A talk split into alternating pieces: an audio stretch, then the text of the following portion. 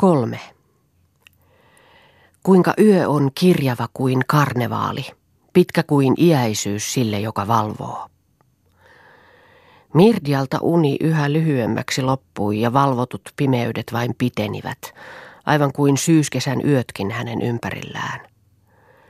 Nyttemmin nukkui hän enää sangen harvoin. Tuntikausia saattoi hän maata silmät auki tuijottaa johonkin pisteeseen huoneensa nurkassa. Tuntikausia johonkin pisteeseen, kunnes pimeys vihdoin alkoi elää puhjeten kummallisiksi kuviksi ja väriaalloiksi. Mirtiasta tuntui kuin olisi hän joskus hyvin kauan sitten kokenut jotakin samanlaista. Varhaisimmassa lapsuudessaan, niin, silloin se oli. Silloin aina kun syysyöt pimenivät mustiksi, alkoi kummallinen juhlavalaistus hänen sielussaan. Joulu. Silloinkin makasi hän öisin silmät auki, liikkumattomassa tuijotuksessa niin kuin nyt, katselen pimeää niin kauan kunnes se kokonaan hukkui silmistä. Ja silloin alkoi sataa tähtiä. Kirkkaita, punaisia, keltaisia, vihreitä valopisareita tiheänä tulisateena aivan. Oi kuinka se oli kaunista ja hauskaa. Tämä oli ainoa, jonka Mirtia selvästi muisti lapsuutensa ensivaikutelmista. Tähtisateet jouluöinä. Ja kaikki pimeät yöt olivat jouluöitä silloin. Mitä se oikeastaan oli, tuo kaikki? Näköhäiriötäkö, vaiko mielikuvituksen liikaeloisuutta? Sitä ei Mirtia vieläkään osannut selittää. Mutta kerran oli hän tähtisateiden alla elänyt. Siitä oli hän varma. Nyt tuntui taas vähän samanlaiselta kuin silloin. Mirtia makasi vuoteellaan ja odotti. Mutta tähtiä, noita tuttuja, niitä ei vaan enää putoillut, vaikka hän kuinka olisi toivonut. Hän kokeili kaikilla mahdollisilla keinotekoisilla tavoilla, pinnisti silmänsä jäykkään tuijotustilaan niin, että niihin koski, piti niitä raollaan, haki epäluonnollisia tukipisteitä saadakseen aikaan valohäiriöitä, tähtiä, kaikki turhaa. Hän tuijotti yhä vaan itsepintaisesti huoneensa nurkkaan. Eikö siellä sittenkin elänyt jotakin outoa? Ilkeän näköisen pään ääriviivat alkoivat erottua. Ei, ei sellaisia kuvia. Ei, vaan tähtiä. Tämä alkoi jo vaivata. Mirtia ummisti äkäisesti silmänsä, mutta uni ei vaan ottanut tullakseen. Nyt vasta kuvakarnevaali hänen sielussaan oikein alkoikin. Se oli sitä vanhaa, ajatuksia, muistoja, jotka yksinäisyydessä ruumiillistuivat, kaukaisia mielikuvia, jotka yön hiljaisessa pimeydessä muuttuivat näyiksi. Kaikki tämä oli sangen epäterveellistä, sen hän tiesi. Tästä johtui sitten päivisin hänen ärtyisyytensä, hänen parantumaton hermotautinsa. Mutta sittenkin. Ja juuri ehkä sen tähden kaipasi hän alati päivästä pois, takaisin yöhön ja yön näkyihin – Riuduttavalla rakkaudella himosi hän niiden hiljaista hivelevää seuraa, niiden ylhäistä herkkätuntoista koskemattomuutta. Sillä ihanan koskemattomia ne olivat, nuo sairaat ja kauniit uniruusut. Eivät kenellekään muulle ne aukaisseet umpuaan, eivät kenenkään vieraan kaukaisinta läsnäoloa sietäneet, eivät edes ruunarin. Ruunar ymmärsi sen ja ymmärsi pysyä loitolla mutta hän kärsi. Ah, kuinka hän kärsi siitä, että tuon ihanan yksinäisyys tropiikan hehku kuivui ja kutistui hänen kosketuksestaan. Ja että hän sen tähden oli tuomittu iät päivät pysymään ainoastaan vieraana, syrjäisenä ymmärtäjänä, tuolle nolime tangere sielulle. Hänkin. Ja Mirtiakin kärsi siitä. Sillä ruunarille, jos kenellekään, olisi hän tahtonut mielikuva mystiikkansa jakaa. Ainoalle, suurelle, ymmärtävälle ystävälleen. Mutta hän ei voinut. Ja kaikki syy oli hänessä itsessään. Runar oli täydellinen, siltä tuntui hänestä ainakin usein. Pelkällä kauniilla ja hyvällä oli hän alati Mirtian ympäröinyt. Ah, ei sentään. Ja Mirtian mieleen muistui taas tuo heidän elämänsä vaikea ja arka kohta, Ruunarin vanhemmat. Siinä oli se vieraista vierain kosketus, joka oli tullut kaupan päällisiksi ja joka uhkasi tukahduttaa hänessä kaiken, kaiken paitsi katkeruuden. He eivät tietystikään pysyneet loitolla, eikä heitä voitu siihen pakottaakaan. Olihan heillä oikeus lähestyä, verirakkauden ikuinen oikeus, mutta ymmärtämisen, luonnollisen sielun valikoimisen myöntämää oikeutta voi, sitä heillä ei ollut. Mutta siitä he eivät itse tienneet mitään, ja sitä ei myöskään voinut heille sanoa loukkaamatta heidän kaikkein arimpaansa. Liiankin hyvin ymmärsi Mirtia Ruunarin kauhean välittäjäaseman, hänen hienot, mutta turhat koetuksensa suojella molempia puolia haavoittumattomina, molempia rakkaimpiaan. Hän oli todellakin tehnyt kaikki voitavansa varjellakseen Mirtiankin herkkää ja ylpeää sielua, mutta se ei ollut onnistunut. Ja minkä tähden? Sen tähden, että Ruunar oli koettanut varjella niitä toisiakin – Juuri tämä alituinen keskitiessä hoipuminen, tämä alituinen sovittelemisen ja tinkimisen pakko se oli, joka teki heidän asemansa niin tuskaisen toivottomaksi. Se se oli, joka sai Mirtiankin niin julmaksi, suurentamaan kärsimyksiään, painamaan sormensa aina kipeimpään kohtaan. Ikään kuin hän olisi ymmärtänyt ainoastaan itsensä. Sillä hän tunsi niin hirvittävän selvästi olevansa vanki – Tunsi, ettei valhe enää koskaan erkanisi hänen elämästään. Tuo jokapäiväinen, tappava, pieni valhe. Ja tämä kaikki ainoastaan tuon tyhmän Annatädin tähden. Tuon pastorin rouvan ja pastorin. Miksi ei Jumalan tuli iskenyt heitä pois hänen tieltään? Miksi ei oikeus tullut? Väkevämmän, sielulta ihanamman ja kirkkahamman oikeus – hänen oikeutensa. Tai oliko pimeiden sielujen hyvyys lopultakin jotakin ikuista, voittamatonta, se viimeinen maailman nielevä turmelus ja kaikki annat, niitä viimeisten päivien pyhiä. Isänkin tielle oli tullut sellainen Anna. Ja nyt tyttären. Ah, kirottu. Shh, hiljaa. Pimeiden sielujen hyvyys on sittenkin jotakin voittamatonta. Kirotkin ponnahtavat siitä takaisin. Salamana leimahtaa Mirtian silmien eteen eräs muisto, kummallinen kuva, oudosti hellyttävä ja hiljentävä.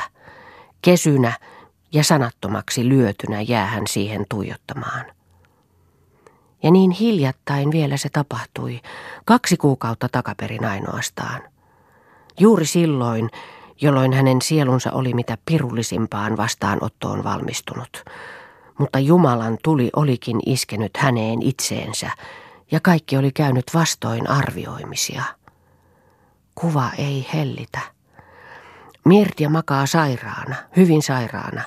Pää polttaa kuivaa, pistävää kuumetta ja aivot kehräävät kuuluvasti – mutta Anna-täti istuu vuoteen ääressä yötä ja päivää, yötä ja päivää. Hän kohentaa tyynyä ja muuttaa kääreitä. Aina kun Mirti avaa silmänsä, kohtaavat ne vanhan naisen sydän hellän katseen ja hänen alati ahkerat sormensa vanhan aikuisessa virkkauksessa. Mutta Mirtia on vaarallisesti sairas.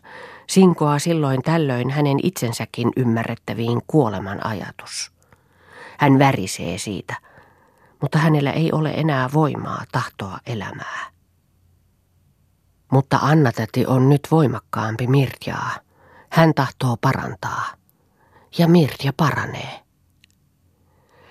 Mutta mitä enemmän fyysillinen sairaus hellittää, sitä huutavammaksi käy sielun salainen suuri tuska.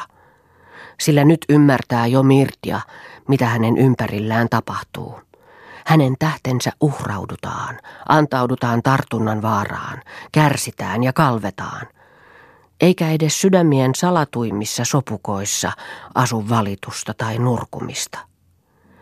Nyt ymmärtää Mirtia, että tyhmä Anna-rouva on laupeuden sisarista täydellisin ja että hän tällä hetkellä on hänen palveluksessaan.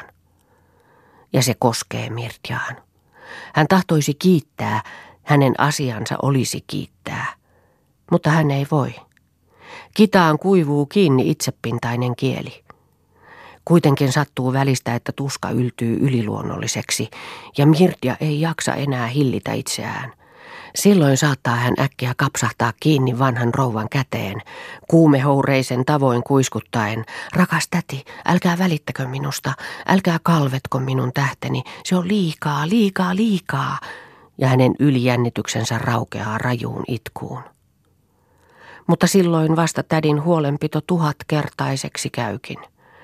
Hänen rakkauden osoituksillaan ei ole enää mitään määrää ja kerta toisensa jälkeen vakuuttaa hän, että Mirtia on hänelle niin rakas, rakas.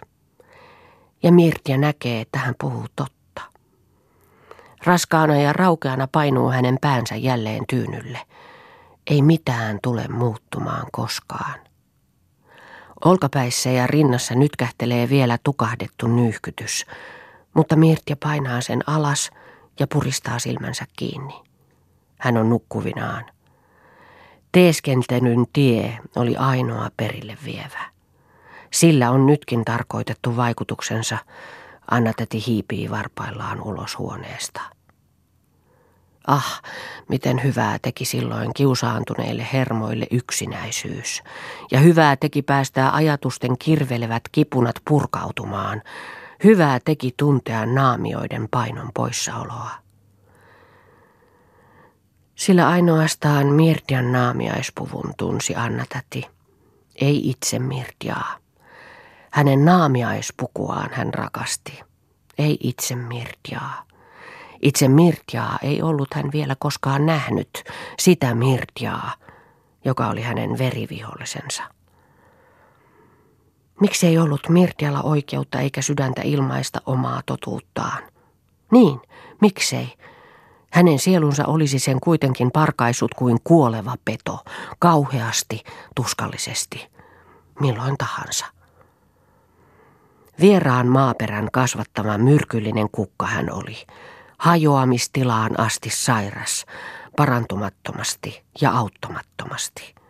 Sairas sillä lailla, että hän vain ärtyi ja paheni jokaisesta hyväilystä ja hymystä sairaanhoitajattaren huulilla sairas sillä lailla. Mutta siitä ei Anna-tädillä ollut aavistustakaan. Onnellinen asia sentään tuo tietämättömyys.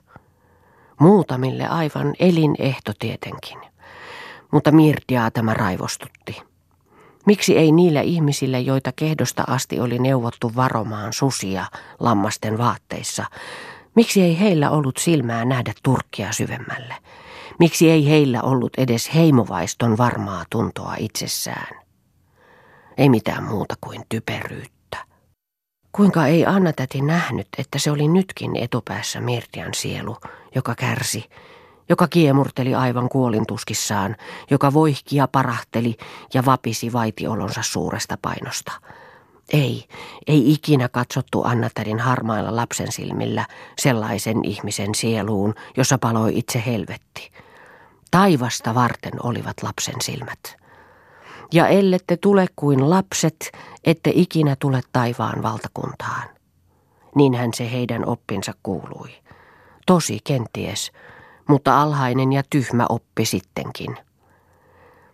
Ja kuitenkin kulki hän täällä itse, hän, Mirtia, suuri herjaaja ja kapinoitsija – kuin nöyrä opetuslapsi ainakin, ja edisti taivaan valtakunnan lähestymistä maan päällä, ja valhetteli ja halveksi itseään, mutta valhetteli uudestaan, voidakseen vain jättää tämän suuren, hyvän Annalapsen Jumalan valtakunnan portista pahentumattomana sisälle.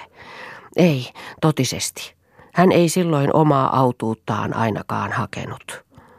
Mikä altruisti sinä olet, sinä paha, itsekäs Mirtja. Miten tyhmä sinä olet, kun et löydä parempaa ratkaisua. Sinä viisas, itsekylläinen Mirtia. Miten heikko sinä olet, kun sinut kärpänen kaataa, sinä voimakas, ihmisiä hallitseva Mirtia. Kummallisia ajatuksia.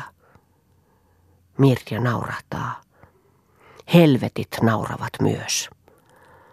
Uskoakko vielä kohtaloon ja tarkoituksenmukaisuuteen? Tai itseensä? Mitä teki uskolla se, joka oli sidottu? Mutta kuka?